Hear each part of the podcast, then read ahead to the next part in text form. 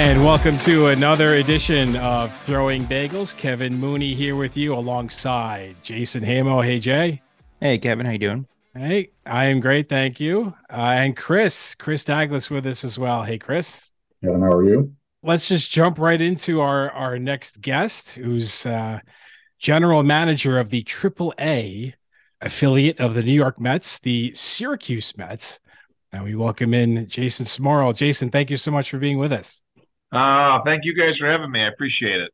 Uh, recently, you, you went through the open house, an annual open house event that you hold for for the Syracuse community, and fans were able to come in and uh, listen to you give a preview of the 2023 season. And there are some changes in store um, for the ballpark. First of all, and this is something the Mets have been doing for for quite a while, but it's going uh, cashless uh, at the ballpark. So, so what is what what can fans expect when they make a visit? Uh, they can expect not to pay cash for anything. it's pretty simple concept. There you go. Cashless. Um, but actually, you know, it's one of those things. It's very strange that that like COVID happened, and then nobody wanted to pay cash for anything.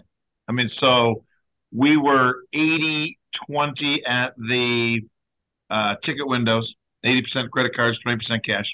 And then we were always pretty cash heavy at the concessions. Traditionally, we were the uh, concession partner's largest cash account.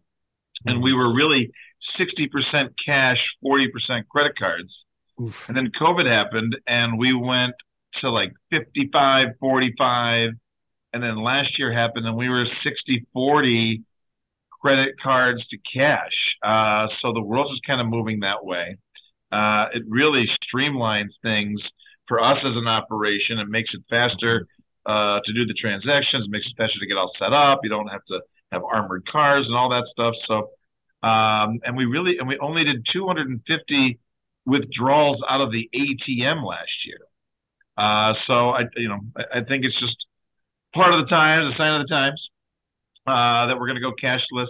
Uh, and but we're doing one more thing, you know, so something the Mets do uh, across the board, uh, and it differentiates us uh, here in Syracuse Mm-hmm. uh, because we're going to offer a reverse ATM.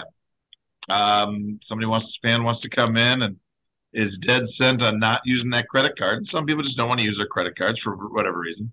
Uh, you can put twenty dollars into this reverse ATM, and it'll spit out a debit card worth twenty dollars, no fees to the fans. We'll eat the fees, and uh, and they can use that debit card in the stadium or wherever they want. They, it's just a regular old debit card uh, that they can use online for eBay or whatever they want to do with it. So just want want to make sure that we're giving the fans the option.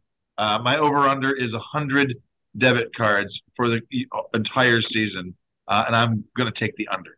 Can you swipe it at the machine and put money back on the card, or do you have to get a new card each time? you have to get a new card, but refunds can be made to that card. So you got to keep that card.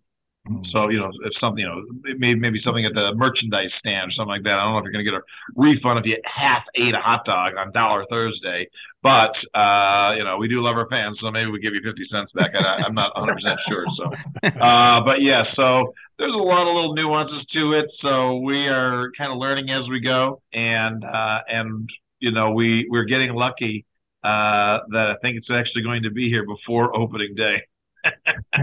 we made a lot of promises, and uh, so in theory, as it stands, it will be installed April 3rd, and we open April 4th. Excellent. Ooh, we're gonna cut it close. Very close. Nothing like leaving it to the uh, down to the last moment.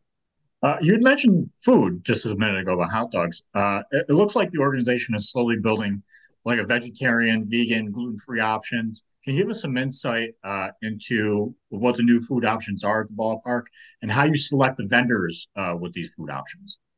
Yeah, um, you know, so we've tried, you know, we, we have really good food here, you know, at the stadium, um, you know, in comparison, you know, to, you know, our counterparts at, at other sporting events and, and entertainment venues. Um, and last year, you know, we just kind of stepped our game up a little bit. We always controlled everything in house, and our fans really wanted more local vendors, more local vendors, which, you know, sounds like a smart idea. So, we're not as dumb as we look, and we like to listen to the fans. And uh, so last year, we brought in Pavone's Pizza, which is a a, a local stalwart, uh, the fantastic pizza.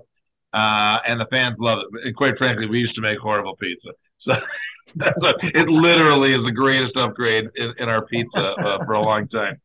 You know, and then we weren't sure, you know, what else we wanted to do, and and we said, "Geez, that sounds like a good idea. Maybe there's another somebody else we could bring in." And we actually had a uh, a, a partner, a sponsor, an advertising partner, and uh, in Danny's Cheesesteaks and Kasai Ramen, and and he has another place, uh, Tap House on Walton, and he's a huge Mets fan. So we're like, hey, you're already a sponsor here. Would you like to take over a concession stand and and sell cheesesteaks?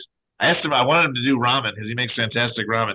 So he's like, I can't do ramen at ballparks. It's not going to work out. So, uh, uh, so that's how Danny's cheesesteaks got here. So now all of a sudden we've got cheesesteaks down on the right, on the left field side. Uh, and he makes his own cheese whiz and he has different French fries. Uh, we got Pavone's pizza. Uh, we've always had a, you know, different, uh, local vendor for kind of, you know, um, fresh squeezed lemonade and, and some little treats like that.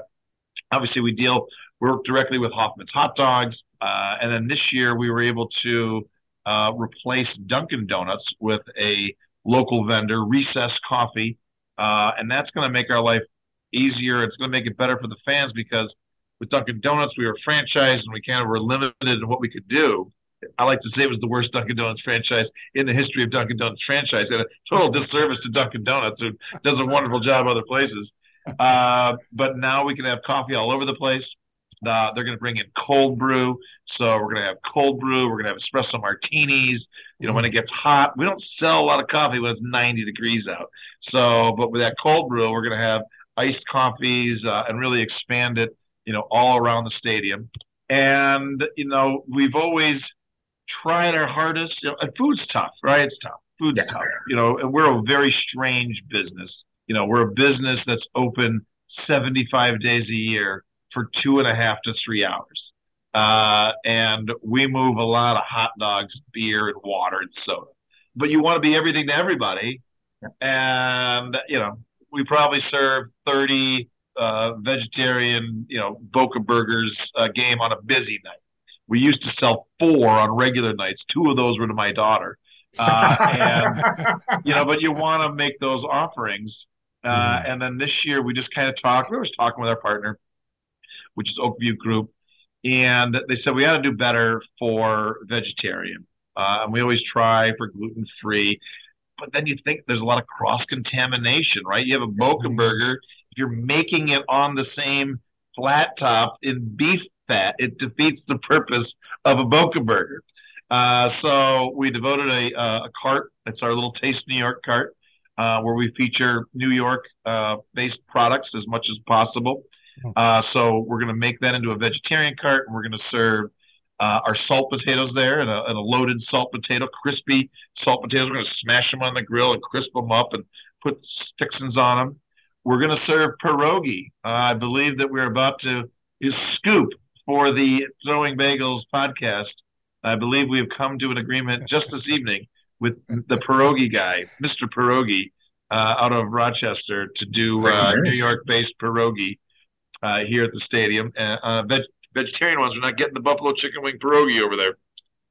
Uh, we're talking about different salads and different wraps and and just making that and doing our Boca burgers or whatever burger we come up with over there so that it's going to be non-contaminated. We talked to Pavone's mm. Pizza. He's going to bring in a new pizza oven this year so he can do some gluten-free pizza. Oh, wow. Uh, and so we're always trying for those things, and, and we've learned a lot from the fans over the years specifically about the cross contamination of putting the gluten free chicken tenders in the same oil as the glutinous chicken tenders, which defeats the purpose yeah. of said gluten freeness. So we try as hard as we can, you know, but at the end of the day, you know, we serve a lot of meat and we serve a lot of hot dogs and we serve a lot of beer. Um, so it's kind of that 80 20 rule. And maybe it's 90 10, but we want to make our make it as best for the for the 10 to 15% that want that other option. I mean, espresso martinis, that's pretty fancy. Right? I don't know how we're going to pull that off. I don't know what plastic glass we're going to be able to do. that's what I was I have, thinking. We have great intentions. We'll see how our execution is. We talk about inflation, it sounds like Dollar Dog Day has has not escaped that. It's not escaped the impact of inflation. It is not, and and, and it's kind of a funny thing. It, you know, so you know, after ten years, we have to raise the price of a hot dog, um, and you know, and now we're going to serve that same great, fantastic uh, Hofmann's natural casing six to one hot dog and coney for two dollars instead of one dollar. Uh, and you know, normally at these places, hot dogs are anywhere from five to six, seven dollars. Uh, so it's still a great deal, but it's like we have ended the earth. Is the fact that we have raised oh, the yeah. price of the hot dog from a dollar to two dollars. But it's still, where else in the world could you go and get a delicious, nutritious Hofmann hot dog for two dollars? You can go to the grocery store, make it yourself at your house, and they have for less than that or or you could come here on a Thursday night and get a dollar soda, a dollar souvenir, and God forbid we've had to raise the price of a beer at a sporting event all the way to three dollars. Oh, but you're gonna get a 16 ounce beer now, no longer a 12 ounce beer. Are you are you a ketchup or a mustard guy on on your hot dog? Uh, I'm all mustards, uh, and and people who use ketchup uh, like I did when I was a child, are horrible people. Uh, and, uh, and, and, and if I've offended anybody on this podcast, I apologize. I, I may resent Ish. that a little bit, but that's okay. and I like oh, specifically a brown spicy mustard. But every once in a while, I'll get that old school yellow mustard. Oh, it's so good. I might have to leave. Hold on. You're a ketchup guy? I mean, I'm like a I I will put ketchup on a hot dog, but I actually usually just eat them plain. I just like shove it in my mouth and just well, I have it no, down. I have no opposition to dry, no condiment whatsoever. But I don't do I don't like mustard. Preferable to ketchup on a hot dog. I don't like mustard at all. So so, but I will put I will put ketchup on a on a hot dog every so often. Thanks for learning. Once in a while, you know, I'm gonna put I would like to put ketchup on a hot dog that I cook in the microwave, like an old school Oscar Mayer wiener cooked in the microwave on a piece of white bread with ketchup, it's not bad. I, and I've just said basically that I hate myself because I will do that every once in a while. Talking about being a kid again. Yes. Right? yes. And so and don't even put the holes in it, just make it explode. Oh my god! hope just, just gotta hope it doesn't explode before you open up their microwave. Not too much explosion, but a little blowing out of the end is fine. Yeah. Talking about the stadium, so I know you had some upgrades um, can you tell us what what kind of upgrades you've had, and are you guys planning, you know, any more during the season, or any any what anything else that have been in talks about upgrading? No, we're we're pretty much done for a while. We did twenty five million dollars worth of upgrades uh, over the course of 2020 uh, and 19 and 20. You know, we were we were supposed to be half ready for the 2020 season, and then fully finished with the renovations in time for the 2021 season. But since COVID happened, we were just ready for the 2021 season. So we did $21 million worth of renovations, uh, obviously with a partnership with New York State and Onondaga County. All new seats, all new lights, all new paint, all new uh, renovation of the suites. We built a new bar area called the 315 Bullpen Bar in left field. Uh, we tore down the old Hank Sauer room, replaced that with the Metropolitan Club. Uh, we re- took down our deck. We rebuilt. Uh, we have a nice elevated Salt City deck. Uh, we're more handicap accessible. Did a bunch of stuff behind the scenes that nobody cares about, like heat pumps and a hot water recirculating. So, you know, in April when the guys come to turn the showers on, it doesn't take 35 minutes to get the hot water over to that side of the stadium. Those guys care about it. Um, you gotta do that in the visitors in the visitors clubhouse, you know. Takes a little while. Unfortunately, they're closer to the boiler, so they got the hot water first. um, new field, new parking lot. You know, the place is, is a sparkling gem now. Uh, it, we are the third oldest stadium left in the International League. Buffalo's the oldest. Uh, Rochester's the second oldest, and we're the third. And I believe that we're gonna. We were. This was was built in '96 for the '97 season. So I don't, I'm not really great at math, but I think that's like 28 years old or something like that. And we're the one of the oldest. So go figure. But um, you know, our renovation's great. Uh, Rochester's jealous of us now, uh, and now they're getting a stadium improvement, so that we can go back to being jealous of them. and can you can you kind of explain to people the Metropolitan Club? You know, the access to it. Do you need a specific ticket to get in there? Yeah, so you know, for us, it's private uh, banquet hall. You know, so uh, we don't we do a lot of entertaining, a lot of hospitality, a lot of suites, a lot of party areas. Mm-hmm. We have party patios, we have sky suites, we have regular suites, we have the Salt City deck, uh, and then the Metropolitan Club is is essentially our banquet room. We rent that out to uh, companies and private people. Uh, we have weddings in there. Uh, we have not had a bar mitzvah yet. Uh, we have had a prom in there. Uh, we do a lot of corporate events. We've had retirement parties, birthday mm-hmm. parties, uh, all kinds of stuff. So that's generally uh, booked for a private party. We have 75 games. Uh, we've booked it 65 games so far for this upcoming season. So in theory, there'll be 10 dates that it's open to the public. Those are usually in April. Uh, and then we just kind of open to the public. You know, so we're gonna have a trivia night in there one night. We're gonna do our boozy brunches. Uh, we stole that idea from the Brooklyn Cyclones. So a couple of Sundays in uh, in uh, in April, we'll do it in the in the Metropolitan Club, and it's a beautiful room. You know, so it's twice as large as our old Hank Sauer room. It's got garage doors that that lift up to go to the seats on the outside. It's got a couple of different buffets. Um, it's got some some history around it, and it's all decorated. Uh, and it's just a nice space with TVs, and it's got its own Wi-Fi. It's got its own sound system. It's got its own private access through our Hall of Fame. Uh, and it's just a great room. Actually, when the the Mets came uh, for opening day in 2021, they went into the Metropolitan Club. They're like, this is this might be nicer than some of the rooms we have at Citi Field. uh, so then they've done a bunch of renovations at Citi Field. They're like, Syracuse can't be nicer than us. We better make ourselves better at Citi Field. So, um, so now we are no longer as good as City Field, but it's a really nice room. Shift to uh, on the field. There have been a number of rule changes for baseball, and it seemingly has been embraced by most of the players. Uh, the most interesting one to me, as far as minor league teams are concerned is the ABS system, the robot umpires that are installed in the old AAA ballparks. How does that work? Uh, and do you think the players are going to have trouble adjusting to that technology? I don't think so. Uh, we can't. We have to stop using the term robot umpires because our fans literally think there's going to be robots on the field in place of the umpires. So we've got to get that out of the lexicon because they're all like, "You're to have robots on the field." We're like, no, we're not to have robots on the field. Uh, so it's automatic balls and strikes.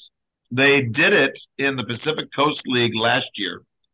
They did it in one team in the International League, um, Charlotte last year. So when we went to Charlotte, we we we worked under those rules. Uh, they also did it in the Florida State League. So it is a combination. So it's essentially when you're watching a baseball game, and everybody's more familiar with the World Series and playoff games, and they put that box up on the screen and they track that pitch. That's what that's essentially what we're using. It's it's called the Hawkeye system. Mm-hmm. It's what most major league teams use to for their own internal analytics. Uh, so uh, Major League Baseball has installed these these Hawkeye systems, uh, and and right now it's just kind of fine tuning what the the rules are going to be because there's automatic balls and strikes where the the the machine calls the the ball or strike and, and relays that information to the umpire who then makes the signal as to what the call was. And some games, they're going to let the umpires call the balls and strikes, and the players get to challenge the balls and strikes. So it's a challenge system, and the pitcher, the catcher, the hitter can challenge. The benches can't. It's got to be within two seconds. Uh, and they did that uh, in the Florida State League last year. You get three challenges a game. If you're successful, you don't lose a challenge.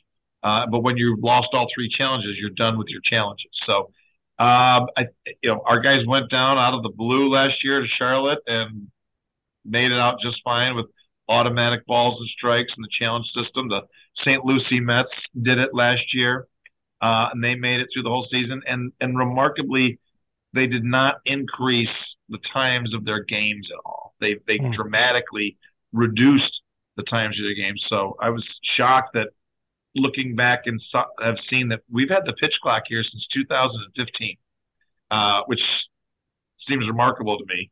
Uh, so we've been used to the pitch clock. When we first got the pitch clock, we went from a little over three hours to 244, and then the umpires weren't really enforcing it, and it crept back up to three hours, and then in 2021, I think that last season, 2022, they really enforced it. And we went back down to 244. So uh, uh, that speeds up the game. That's great. Um, the players don't care. I, I, don't think they really do. Uh, it'll be, you know, this year, the I don't think they're going to care about the ABS as long as it's, all the players care about is consistency. You know, so, and, and it's supposed to adjust to the, the, the size of the player, uh, and then they can adjust it over the as the course of the season goes on. Uh, and I think they communicate that to everybody.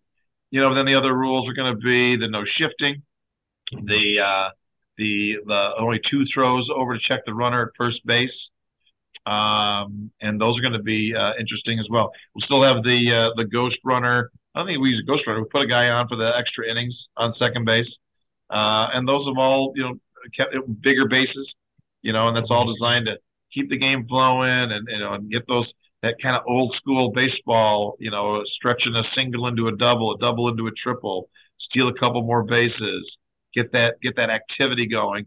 You know, now that everyone's like, oh my god, I gotta watch because there's a shot clock, I gotta watch. You don't have to watch. You can still take take take a leisurely approach to the game, but it has people talking about baseball, which is great. Mm-hmm. Um, it has people uh, excited about it, and uh, and I think all that's good for the game.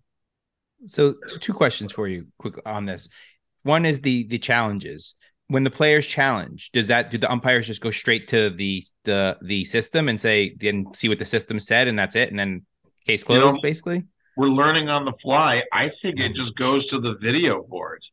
I think I think I think he hits a button and he talks to somebody upstairs and they send it to the video board and we see it in real time. Got it. And have you noticed they had? I believe the the bases were started previously, right? Yeah, so, we did. Uh, we had larger bases last year, right? Like and half the season larger bases, half the season smaller bases. Have you noticed? And I had some. I had an argument with someone over this. The bases make the distance a little bit shorter, right? Between between you know home and first, and vice versa. Inch, inch and a half short. Right. right? So maybe three have you inches. Noticed a change? Inch and a half at first, and the inch and a half at second. It's three inches, right? Have you mm-hmm. noticed a change in kind of like those bang bang plays at first base? You know, where like the player normally would have been, it was like, oh wow, it's such a close play. Now like the runner's safe at first because of that extra inch or whatever. Not that I've noticed, but I'm not gonna lie to you, I don't watch a lot of the game. I'm glad handing or working in the concession stand. I, I, I listen to the games on the radio when we're on the road. I love when the boys are on the road and I can go go to Rochester and see them or go to Scranton to see them and actually watch a baseball game. So I am a horrible person to ask that question. but I didn't hear any of that from the radio guys. I didn't hear any of that from the manager. You know, I speak to the manager, players. No one's said anything that it is changed that that that, that they've noticed. But I mean, that's I mean, because there's been so many times that, again, you know, but if you know if you're slow and maybe you you get that call. If you're fast, you're going to get it anyway. But it's I think it's it's it's interesting after all these years. How many hundreds of years has baseball been going on? 150 years or whatever it is, and 90 feet still seems to be that magic hmm. space. Yeah. Right. The of home plate. It just seems to be the right distance after all this time. Exactly. You know? That's the argument I had. It was like, how can you change 90 feet? 90 feet was like literally, it was like the smartest person alive picked 90 feet. You know what I mean? How did now you know? Now we're 89 feet and nine and a half inches. It's still pretty close. but now this is said. So, you know, in the major leagues, you know, everything is is fine tuned and AAA is very good. One year in Batavia, I was also the groundskeeper. Uh, and I was tilling the field and I ripped up first base. And I was like, oh rats! I ripped I ripped the whole concrete out, the whole thing. I was like, oh man. So I called this guy. I said, uh, I said I ripped up first base. I was like, you know, what am I supposed to do? He's like, well, if you got a a fast team, you might want to make that first base 90 feet one inch. And if you got a slow team, you might want to make it 89 feet, you know, and then 11 inches, 10 and a half inches he's like, you know, you're only going to get busted by somebody, and then they got to figure it out. So I put it in there, and I put it in at night, what I thought was 90 feet. I didn't know you're supposed to measure the front, the back. I'm a moron. So I put it all in. And we have our first high school game, and I missed, I screwed it up. I put it on the wrong side of the foul of the foul line. so I tear it out and do it all over again. oh man, that's a good one. It's a good story. The role of a of a general manager in minor league baseball. How much say does the major league team, especially in AAA, right? Especially you know in AAA, you have these players that are you know coming maybe shuttling back and forth. You know, big prospect do they give you any idea of like you the role you play as far as they ask you what do you think about this guy? or anything like that? Or is it just kind of like listen people are this guy. very disappointed to find out my role as a net general manager. I have nothing to do with the baseball. My job is to make sure there's a bus. My job is to make sure there's a uniform. My job is to make sure there's dirt on the field uh, and that the and that the you know the, the airplane's there and that the the clubbies are there to clean it up. You know, the baseball department. We're one of the very few teams where we're owned by the major league team.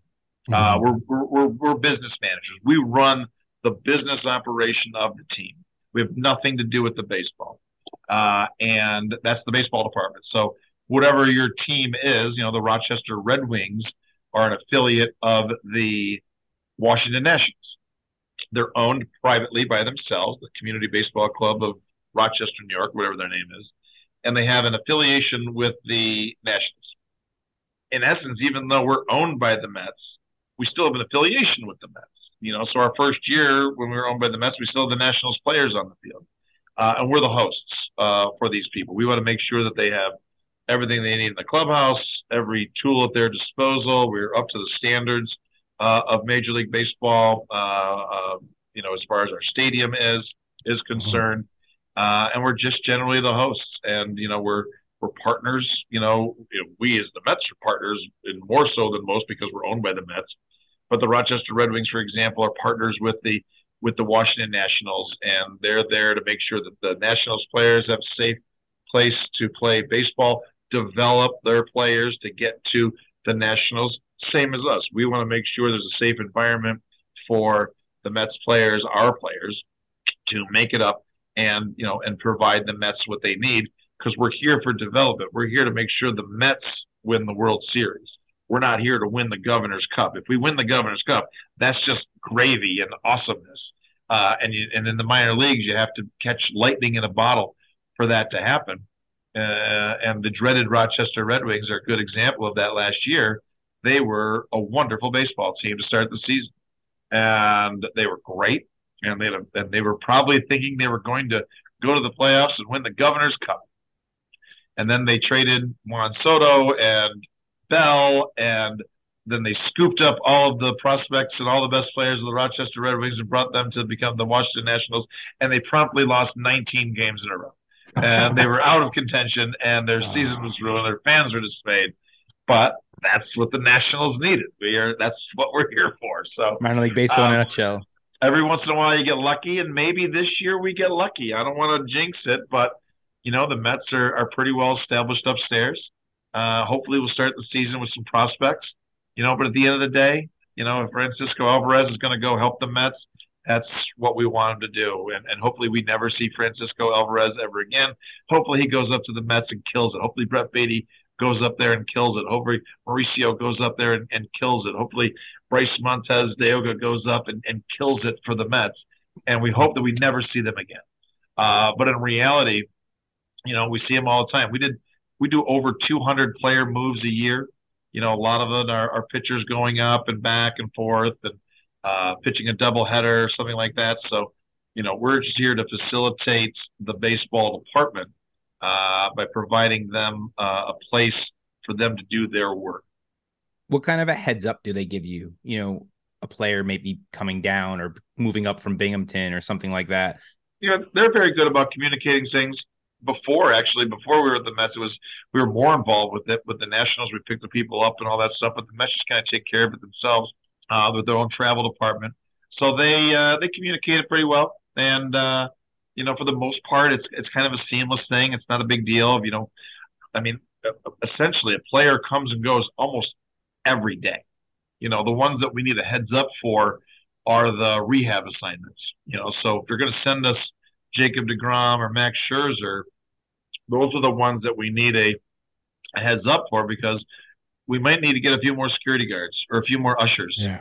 You know, or uh, you know, so so they're good about communicating those things to us. And sometimes things happen in the middle of the night. You know, somebody gets hurt in a game, and and and we've been down in the in the clubhouse, and you know, we've had to get you know at midnight. They're like, hey, we got to get this guy to Citi Field, or we got to get this guy to Pittsburgh tomorrow. You know, we just start hustling to find somebody to get him to the airport, or if we got to Uber him there, or if we know somebody that can drive wants to drive to Citi Field, or go pick somebody up. So that's that's kind of what we're here for. We just all work together uh, between the baseball department and the trainers and the coaching staff and, and us. During your um, season preview, you talk about attendance. For I don't know if it was the first time that you can recall or the first time in so many years, but Syracuse, the Syracuse Mets actually outdrew the SU football program and the SU basketball program uh, for 2022. I mean, what what what kind what do you attribute to to that? You know, I think it's uh it's never one thing. You know, I think that it is uh, the Mets effect. Uh, I think it's the new stadium. You know, and I think it's the promotions that we do, and maybe a little bit of sunshine goes in there as well. So, you know, if it rains on Fourth of July, we don't set that record. so, uh, you know, it's that it's that close. So, I think it's a cumulative effect, but the large, the biggest factor, you know, I think is the Mets effect. There's a lot of Mets fans out there. Um, in 19, when we put the Mets on the field for the first time here in Syracuse, second time they were here in 1962, we had the largest increase of fans of anybody in minor league baseball that didn't have a new stadium. Las Vegas had a new stadium that year, and they absolutely murdered it but we had the you know without a new stadium, we were still in the old stadium, and all we did we didn't change our act. We still did our same thing, and we had the largest increase of fans. We're the largest attended team on the road. Uh, we're one of the highest streamed teams. There's a lot of Mets fans out there, uh, and and that's a good thing. Uh, mm-hmm. And they love their Mets, uh, and uh, so I think that a combination of Mets fans, a combination of the stadium and a combination of the fact that we, we try really hard here. We try to have great customer service. We try to go out of our way. I mean, nobody does what we do, you know, in the central New York area. And, you know, really just the other minor league teams across the nation that do what we do because we just steal their ideas, but nobody does 26 fireworks shows and 20 giveaways and, you know, brings in, you know, all these autograph signers and national acts and, uh, does Dollar Thursday and Craft Beer Friday and kids eat free mm. wet Sundays and run the bases after the game. You don't get to do that stuff at all the other places in town, and we're a little bit more affordable than everybody. It's outside, it's beautiful, uh, and I think if you, if you put all those things together, we've been doing it year in and year out, and we really engaged with uh, so many different facets of our community. You know, we go to all the mm. parades, we go to all the walkathons, we donate to you know 150 different groups uh, we have Education Day and Pride Day and Juneteenth Day and Dog Day and you know Italian Night, Irish Night, and you know We Care Wednesdays. So we just have that ability to engage with the community, uh, and and and it's kind of all. It's just been it's just one of those things. You keep grinding, keep doing what you do, keep doing it for the right reasons, and word of mouth gets around. What did Yogi Berra say? Didn't didn't go to some restaurant because it was it was too busy there, something like that. Everybody's there all the time because everyone's talking about it, you know. So the more people we can have have a good time here and uh, tell their friends and neighbors that uh, that they should come out, uh, they come out. You you had mentioned giveaway days, uh, and how are those days determined? We like to you know give people added value, right? So and and and we like to to you know it was a baseball thing way back in the day, in the 40s and 50s, whatever. They gave away bobbleheads and stuff, those old school ones, and then kind of went by the wayside, and the minor leagues kind of picked that back up, and now you see the major leagues doing it again. You know, a sponsor uh, says, "Hey, we want to have a day, want to give something away, something that's good enough that somebody wants to keep, right?" So, mm-hmm. um, you know, you, you can have all the pens and pencils you want. That's not that great of a giveaway. You can get that at the doctor's office you know, but uh, you know, a nice hat, a jersey, a bobblehead, um, you know, a bark in the park. We have a towel that you can wipe your dog off with.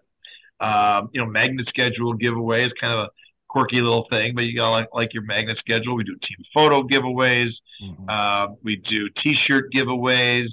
Uh, you know, so when you come to the game, and some people come specifically for the giveaway. Uh, you know, especially like a Francisco Alvarez bobblehead this year. Uh, that's going to be a popular one.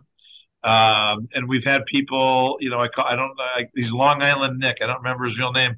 He would come from Long Island for all of our bobblehead nights and uh, just to get our bobblehead. and eventually he's like, "Can I just pay you for them and then you can just ship them to me?" I was like, "No, no, Nick, that's not the way it works. You got to show up. It's a long trip from Long We Island. keep it real. We keep the integrity real. You know, and, and I remember some giveaways, and, and sometimes, you know, like that Francisco Alvarez bobblehead, we're giving away, I don't know, 1,000, 1,500 bobbleheads. To say it's 1,500, the 1,500 first person is going to be very upset. And that is an unenviable task for some 16 to 18 year old fan experience member to have some guy from Long Island drive up from Long Island to not get his San Francisco Alvarez bobblehead. That little person is going to wear it from this guy because someone's going to have to pay for this guy not getting his bobblehead. I get And it. it's going to be this little girl or this young man, and they're going to have to get verbally Poor abused by the kids. parents. I get it. I. I tell my wife when we're gonna go to bobblehead days, I'm like, we gotta leave now. She's like, Yeah. it's it's early. I'm like, no, we gotta get there early. I don't care what time. She's like, we're two hours early. I don't care. We've got to get in line. I mean, some of these when we did our salt potatoes day, the first day we did salt potatoes, we did a salt potatoes jersey giveaway. There was there was a thousand jerseys. There was like three thousand people in line to get it. Oh goodness. People were getting in line at nine o'clock in the morning. Yeah. Woof. The thousandth and first person that day was not happy. Uh, but you know, we do, you know, in these days of VIP luxury service, we have an amazing giveaway pack. So, you know, we, we set aside a certain amount of those. So there'll be some of those for Francisco Alvarez bobbleheads. If you do your amazing giveaway pack, you're guaranteed to get a Francisco Alvarez bobblehead. It's not like we charge you an arm and a leg. I think it's like eleven dollars. Uh, and uh, you know, and, and our season ticket holders get a guaranteed giveaway.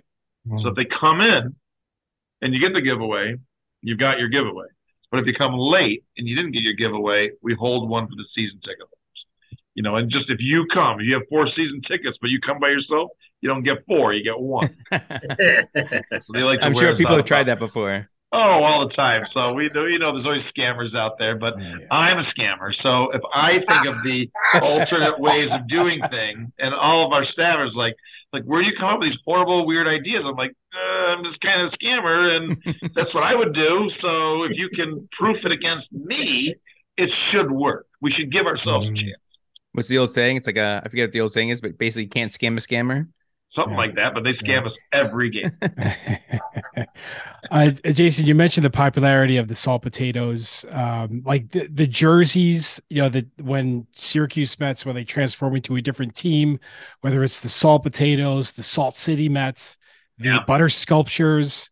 Yeah. Is that is that like an all hands on deck effort with the team to like brainstorm these these uh, ideas for for that new team concept? You know, uh, they've all come about different ways, and then everyone's kind of a unique story. I mean, salt potatoes is kind of easy. Um, is essentially, you know, we just steal ideas from other people. and the the Fresno Grizzlies became the Fresno Tacos, and the Lehigh Valley Iron Pigs stole that idea from them. They became the Lehigh Valley Cheesesteaks. And we were at the winter meetings, and they're like, "Whoa, Lehigh uh, Fresno Tacos were very successful. Lehigh Valley uh, cheesesteaks were very successful." We're like, "All right, well, we should do that." There's only one food known in Syracuse that's regional, and it's the salt potato. And uh, and we said, uh, you know, we, here's a crazy idea. We can just get a little salt potato, and we'll put a little sneer on them. That seems to be what everybody does. And we call ourselves Syracuse Salt Potatoes. It was a lot of fun. We talked to New Era. They made the logo for us Mm. and that was probably the greatest thing we ever did um, because the salt potatoes are now going into their seventh or eighth, maybe eighth year, you know, and we put Hmm. the salt potatoes up against the state fair, and people still come out. We sell a ton of salt potatoes merchandise. Um, Salt City Mets were very successful.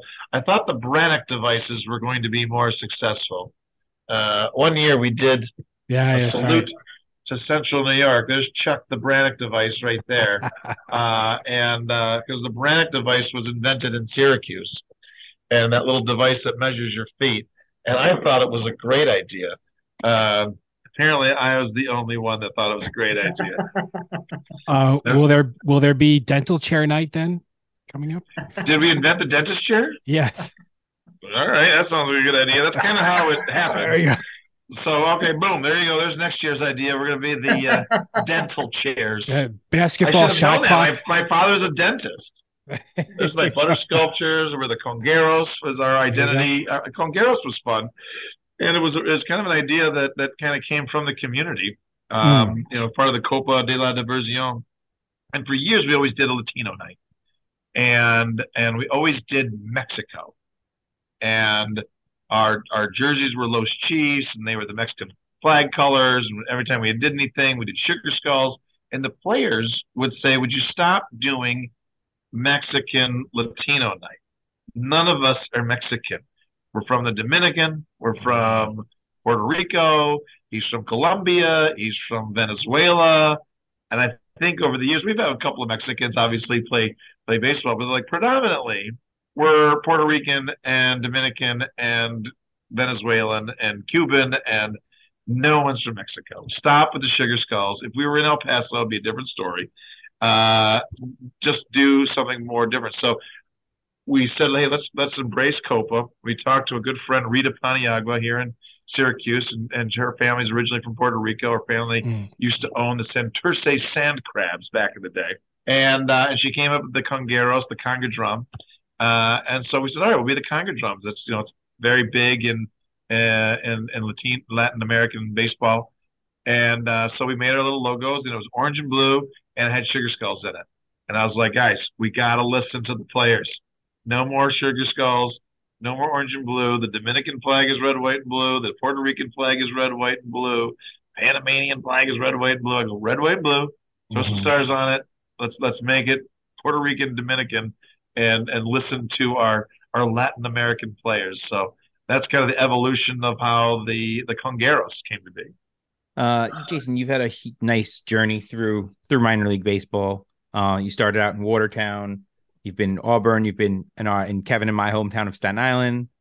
Nice. What is your what has your journey been like through the minor leagues? And what can you tell us? Like, what have what have you what have your roles been? What what have you done throughout throughout your your tenures? Well, I've, uh, I've, this will be my in my I think this is my 20th year in minor league baseball. I did a 10 year stint, and then I got out for 10 years, and then I've been back in. This is my 10th year with the with the with the Syracuse club, starting as the Chiefs, and, and now we're the Mets. So I started in 1993. Uh, I got an internship. I had a choice between the Watertown Indians and the Mobile Bay Bears, uh, and uh, you didn't get paid back then, so uh, I could live at my parents' house and work for the Watertown Indians. So um, I did the Watertown Indians, uh, short season, single A baseball Watertown, New York. And after that season, I just fell in love with minor league baseball. Dynamite Lady came and blew herself up on home plate, and uh, after the end of the game, and, and my boss used to have me sit out front and shake people's hands um, when they came to the games, and and at that night, everybody just left happy, and everybody had a smile on their face. And I said, you know what? This is what I want to do. We just made a ton of people happy, and it's just a blast. Uh, so I just kept showing up, and uh, the season got done, and my internship was done. But I just kept showing up, and they're like, "Well, if you're just going to keep showing up, you know, we're going to leave and go to the track." You know, it was the winter time in uh, in Watertown, and those two, uh, my my boss Jack Trotz, general manager, and Jeff Dumas, the assistant general manager. They're like, yeah, we're going to go to OTB and bet on some horses. You have to just watch the phones. I still wasn't getting paid. Uh, and I just kept showing up. And they're like, all right, well, you're here. And there's another baseball season, so we'll, we'll pay you something. I, I became the director of special projects. Um, and then the next year, uh, I kept showing up. And uh, the next year, the, the day before opening day, the concession manager got hit by a bus and died. Uh, unfortunately, and uh, and they're like, well, you worked in the restaurant business, so now you're the concession manager. Uh, so I was a concession manager uh, in Watertown, and then a guy was Sean Smith, uh, who went to was was going to work at the Batavia Clippers. They were getting a new stadium. He said, "I want you to come be my concession manager." I said, "Well, I'm going to be. I won't be your concession manager. I'll, I was negotiating. I said, I'll be your assistant general manager." He goes, "All right. I'll, you'll be the assistant general manager in charge of concessions." Uh, so uh, I went to Batavia, and uh, and and Sean was there for a year, and then he went on to bigger and better things. And and they made me the general manager, and then I started being a general manager. So I did three years in, in Watertown and one year in Batavia, and in my fifth year in, I was a general manager of a short season single A team. We changed them from the Clippers to the Muck Dogs, uh, and uh, I've been on a roll ever since. And then the the Watertown team moved to Staten Island, and uh, and they called me up and they said, "Do you you know you're going to go back to being an assistant general manager, but we're going to pay you more than you make as a general manager." I said, "Okay." So I went there and ran concessions uh, at Staten Island. Loved Staten Island. Um, and so the first year at the old Col- uh, College of Staten Island before the the new ballpark. Mm-hmm. Uh, we had set up in the parking lot uh, of the College of Staten Island, and our our offices were that. like at some weird office building across from the the the, the landfill uh, by the by the Staten Island Mall. I remember I remember those I remember those days well. Yeah, we had we had oh, Tom man. Green came to Staten Island Yankees day. game, and these guys had no idea who Tom Green was. Oh no! And I was like, "Do you guys oh, have no. any?" Oh, he said he's not going to do anything rude. I was like, "Do you guys know ever watch his show?" They're like, "Oh yeah, he promised us." Oh, shocker! Uh, Tom Green locked the doors of the press box and proceeded to announce some player's name for like a minute and a half. And it, it was like Kevin Mooney. and he just kept going and going, and they were trying to get in the door. He locked it. Oh my god, oh, that's a great time. It was a horrible night for the Staten Island Yankees, but it was a great night for Tom Green. I know a guy who used to work for the Staten Island Yankees, and he proposed to his girlfriend on the uh, on the field at the new ballpark. Why you would want to do that I, uh, uh, was people there? did he do it like privately? No, I think he did it. I think he did it in in with people there. Yeah, I wouldn't marry that guy. I don't know if you were still there at the time. I'm not sure. I was but... not. I didn't. I was only there for one year, and then uh, I got a little love bus tour, and, and I ended up teaching sports management at Cortland State and placing interns. Uh, and uh, the Auburn Double Days, we were placing an intern at Auburn, and uh, they had fired their general manager, and they remembered me mm. from back in the day, and asked me if I wanted to do it. So I got back into baseball and kind of taught and and general managed at the same time. And uh, then I was in Auburn for three years. Uh, and then we started having a family.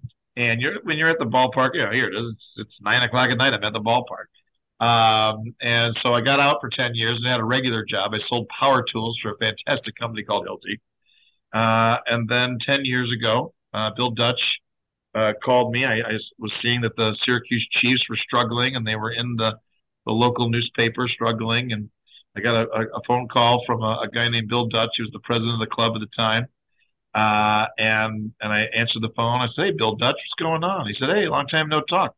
How'd you like to be the general manager of the Syracuse Chiefs?" I said, "Hold on a second.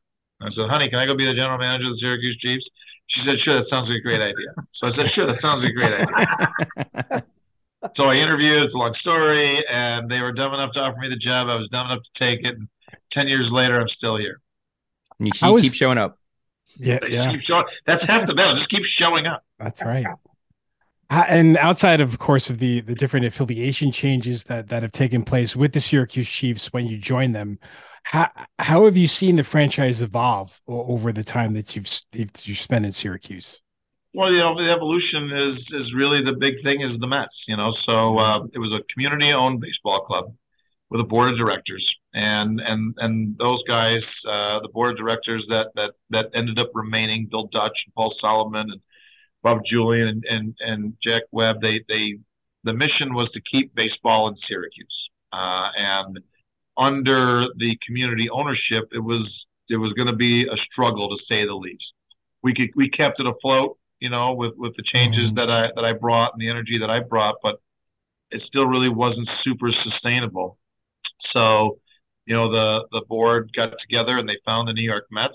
Uh, they found the Wilpon family at the time that owned the Mets, and they bought the Syracuse Chiefs uh, and brought the Mets here, and, and and started this whole thing with the uh, with the stadium renovation and signed a long term lease uh, the Mets did with the city of Syracuse, well, not with the city of Syracuse, but essentially our lease with Onondaga County mm-hmm. that has us here till 2043. Uh, and now that the the Cohen's ownership uh, of the Mets has just strengthened those bonds and strengthened their commitments to Central New York and Syracuse. And we proudly plant the Mets flag uh, at historic NBT Bank Stadium. You know, and the Mets really are New York's team with the Brooklyn Cyclones and the Binghamton Rumble mm-hmm. Ponies and the Syracuse Mets and the New York Mets. And you know, we we we wear that proud. We we're we're orange and blue, and uh, and we're amazing. And this year, the Mets are going to win the World Series, and hopefully, the Syracuse Mets will win the Governor's Cup. We're tied for second of most Governor Cups championships of all time, and we also have the record for the longest drought between winning a championship. We haven't won one in 40 plus years. wow. Uh, Jason, you mentioned the stadium and all the upgrades and, and whatnot. Um, in the past, there have been concerts in the stadium. There was an outdoor hockey game at the stadium. Has there been any consideration to having concerts or uh, maybe another sporting event in the stadium at all? Uh, ish. You know, we're out of the concert game for the most part because we have a, grand, a fantastic amphitheater. Uh, and to have a concert here, you have to put down all the protective flooring, you know, and that's an extra $150,000 cost and the promoter can say, well, we can just go play this perfectly good amphitheater over here with more seats that's built for a concert. So we're not really in the big concert game anymore. Maybe some small niche things. Um, we we have not played a hockey game here. Uh, they want to play a hockey game, but you know what's a horrible place to play hockey games? Baseball stadiums uh, in Syracuse, New York. So you want to put a hockey rink down here, that's fine. But show us that our baseball field is going to be perfect, pristine condition for April 4th uh, to play baseball, which is our main tenant. So hockey games are a challenge. Stadium's not really built to be used in the wintertime. Uh, so we kind of work on some smaller events, beer fest. We've had uh, Nitro Circus here, which was great. Mm. The Savannah Bananas are coming this year. Uh, we do a lot of community events. Um, uh, and, you know, so we're always we're always on the lookout for the for the right event. Uh, you know, we want to do something that's that's good for the community and can be a good business decision uh, as well. How did the Savannah Bananas thing come about? You know, they were just doing their thing, and I've kind of loosely, I've always followed the Savannah Bananas. I've been fascinated by them. I'm a poor man's version of that guy. Uh, uh I unfortunately have to live within the rules of Major League Baseball. so, uh, I probably should wear an orange suit, but that's all right. Um, and I met a local guy who who had been doing some podcasts with with Jesse and and he and he saw my act and he's like, you know what, you guys are kind of kindred spirits. You should reach out to that guy. So sort of stayed in touch with him over the years and and then I knew they were going on tour, so I reached out and it was really just kind of providence that that that guy told me to hey pay some more attention. They're going on tour and mm-hmm. and he connected us and I reached out and uh, and we figured it out. Uh, we were at the time, we were the last place they chose to do their 76 stadium tour. And I think they've moved that up to like 90 stadiums at this point. Wow. Uh, and they, they, they had a waiting list of 15,000 people to come to the game here. There's 10,000 seats. So if everybody gets one ticket, there's not enough tickets. So they, they've had to move to a lottery system. And I think that they do that at almost every place they go. It's just wonderfully uh, popular, and uh, and hopefully uh, you know we were able to pull it off, and and every excuse me, everybody has a great time. I went to a business uh, conference in Savannah, Georgia, and I looked into getting a, a, ticket to a Savannah Bananas game. Nope, every every ticket is sold out. The whole season sold out. Season yeah. tickets sold out. It is amazing uh, how popular the bananas are down there and, and how quickly they're becoming popular nationwide. On my little love bus trip after the uh, stint at Staten Island, the wife and I's uh, uh, uh RV broke in Savannah, Georgia. We ended up living there for six months. Wow. And I went to plenty of Savannah Sand Gnats games. Ah. And the appropriately named Sand Gnats game, they might have been a Mets affiliate at the time. I don't I know. I think, yeah. They were. And back in the day, and so that was like 99, 2000 and the sand gnats would just go in your ears and nose. It was hot. Mm. Oh, it was horrible. Nobody was there. Uh, they had dollar, you know, Thursday Thursdays. You get two Pabst six. You get sixty four ounces of Pabst Blue Ribbon for three dollars. And uh, so, so I went to games and, and I thought Take it was it. great. And my wife hated it because it was so hot. Sand gnats were going up her nose. She didn't like to drink warm Pabst Blue Ribbon. Shocker. Uh, and uh, and there was nobody there. And now the same exact stadium does not look like they've done many uh, uh, upgrades to historic Grayson Stadium, and it's sold out forever. So as you mentioned, Steve Cohen is the owner, right, of the of the Mets and of the Syracuse Mets. Um, does he come to games at all? Has him and his him and his family shown up to any games? They do you think they show up? Do they plan to show up to games, see the stadium, see the fans? Uh, Steve has not been here, but his wife Alex has been here, and she's she's pretty involved with us through the Amazing Mets Foundation. Hmm. Um, and it's it's it's amazing, you know, no pun intended. Uh, she comes, she's like, you know, Steve has a day job, and he's like apparently a workaholic, and he's like always trading. and, uh, so she was able to come up here with the Amazing Mets Foundation, uh, and they brought up and, and the Amazing Mets Foundation, and she's fantastic, has done so much for our community. But they came up, you know, to give out uh, equipment to local little leagues, softballs, and t-ball teams, and we gave her a tour of the stadium. Uh, and she was great. And uh, and I told her many of the same stories that I'm, I'm telling you guys tonight. Uh, and we talked about that, you know, that increase of fans because of Mets fans, because Mets fans are crazy. She's like, says, "Yeah, I'm a Mets fan. I'm a crazy Mets fan." I was like, "You're the craziest Mets fan. You bought the team for 2.4 billion dollars." she goes, "I know. I'm the craziest Mets fan of all time." You and Steve. So um, she's great. The Mets Foundation is, is great. They do so much in in the city, but they do stuff in all the affiliates. So they do stuff in St. Lucie. They do it in Brooklyn. They do it in Syracuse. They help out in Binghamton. You know, they they donated $130,000 to the food bank of Central New York so they could buy a new truck. So the food bank can then spend the $130,000 to buy food. We do all kinds of uh, donations. The Mets Foundation does to you know in our community. So and Alex leads all that up, and she's she's fantastic. And hopefully Steve will will will come here someday and check it out. Uh, it'd be nice to meet him one day. But they've been wonderful. The, the Mets organization's wonderful. I can't say enough good things uh, about you know the leadership uh, of the Mets, uh, uh, everybody that we work with uh, on the affiliate side. Uh, it's just a top-notch organization, and from the Mets baseball department to the Mets Foundation to you know the minor league operation, um, they're just it's just a wonderful organization the last uh, several years, the Syracuse Mets have done a lot of work with Syracuse uh, Challenger Baseball uh, organization. So, how how important is that organization to to you and to Syracuse in general? The Challengers are are amazing. So they are. We met with them, you know, when we first, you know, and they were doing stuff with the Syracuse Chiefs prior to me getting here. Um, but you go to a Challenger baseball game, and it just kind of changes your perspective on things so it's children and adults, uh, mentally, physically challenged uh, in some way, shape, or form. And Syracuse has the largest challenger baseball league in the nation, which makes it the largest in the world. Uh, It's hmm. arguably the oldest uh, uh, league uh, in existence. and they're just great people, you know. So we have a challenger day here, and, and we do Little League night here, and they're part of the District 8 Little League. And, and when, you know, we have Little League night, we have 3,000 kids uh, on the field doing the parade. We always end with the challengers because you know some wheelchairs and some things. So the challengers always end it. And you know that that's the end of the parade, but you know the challengers are coming down. So they have great leadership. Uh, they built a, a field of dreams here in Syracuse, uh, and they're it's trying to. They still have some fundraising to do to finish it all off, but they have fields, uh, accessible fields, fields for for everyone to use, not only just mm-hmm. uh, those with physical challenges uh, and and they just make smiles. You know, those kids get up there and uh, and and and get a hit and are playing the game just like everybody else does, and it's just it's just heartwarming. And you know, we were lucky enough to have Tebow here for a season.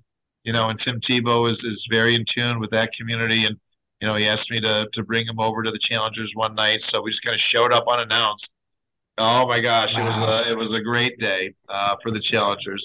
So uh, they just got actually invited to participate in the Little League World Series this year. They're going to have a challenger game, uh, it's Syracuse versus somebody. So Dom Cambareri, Jennifer Savastino, Dee Perkins, they uh, they're great people, and the challengers are are are amazing.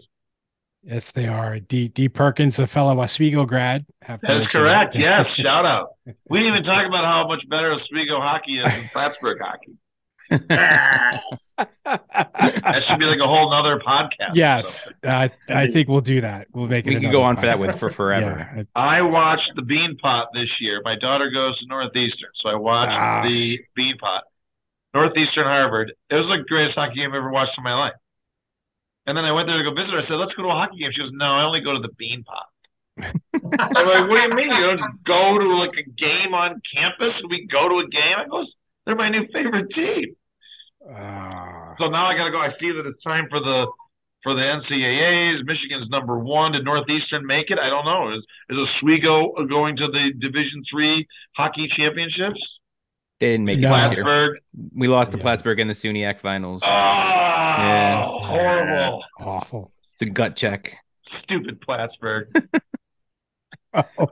Telling us. And Jason, you're a Fredonia graduate, so you're kind of in that. You know, you Oh, get yeah. it. You know what's going on. We get it. We used to go to hockey games in Fredonia. We love it. We couldn't beat uh, Oswego, you did when we were there. did we? Yeah. Wow, I, I had a higher expectation of Oswego hockey. Apparently, you guys can't win a game. You, but you can't. You didn't beat Fredonia in the late eighties, early nineties. You didn't beat Plattsburgh this year. What have you been doing? Fredonia was always our like scuttlebutt. You know, it was always that like game we should have won that we couldn't win. Blue Devils, baby, bring That's it. right. Well, Jason, thank you so much uh, for for taking the time with us uh, tonight on the Throwing Bagels podcast. We we truly appreciate it, and best wishes on a 2023 campaign. Thank you so much. I appreciate it, guys. Yes. We'll try to come visit you this summer. I dare you.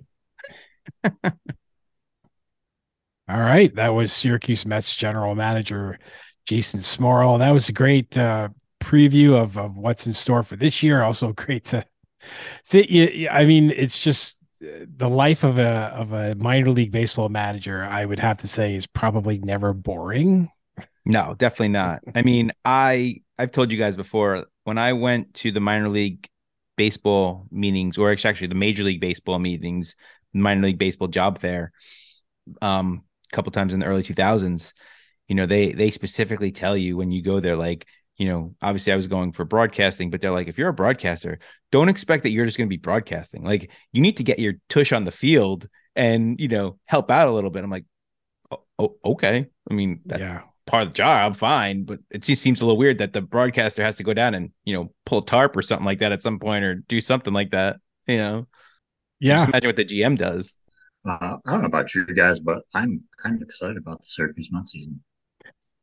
when you think about the season ahead, the possibilities, I mean, now injuries are, you know, always going to affect things, but there's a possibility right now that Francisco Alvarez is on the roster, Brett Baty is on the roster, Ronnie Mauricio is there, Mark Vientos could start the season. We might have either Peterson, Megill, or both, or, you know, one or the other as they rotate up and down. So this could be really the best lineup uh, that Syracuse, the Syracuse Mets have had um, since they they started uh, back in 2019. Not not that long ago, but still, I mean, you look Yeah. at the rosters they've had, and this is certainly going to be.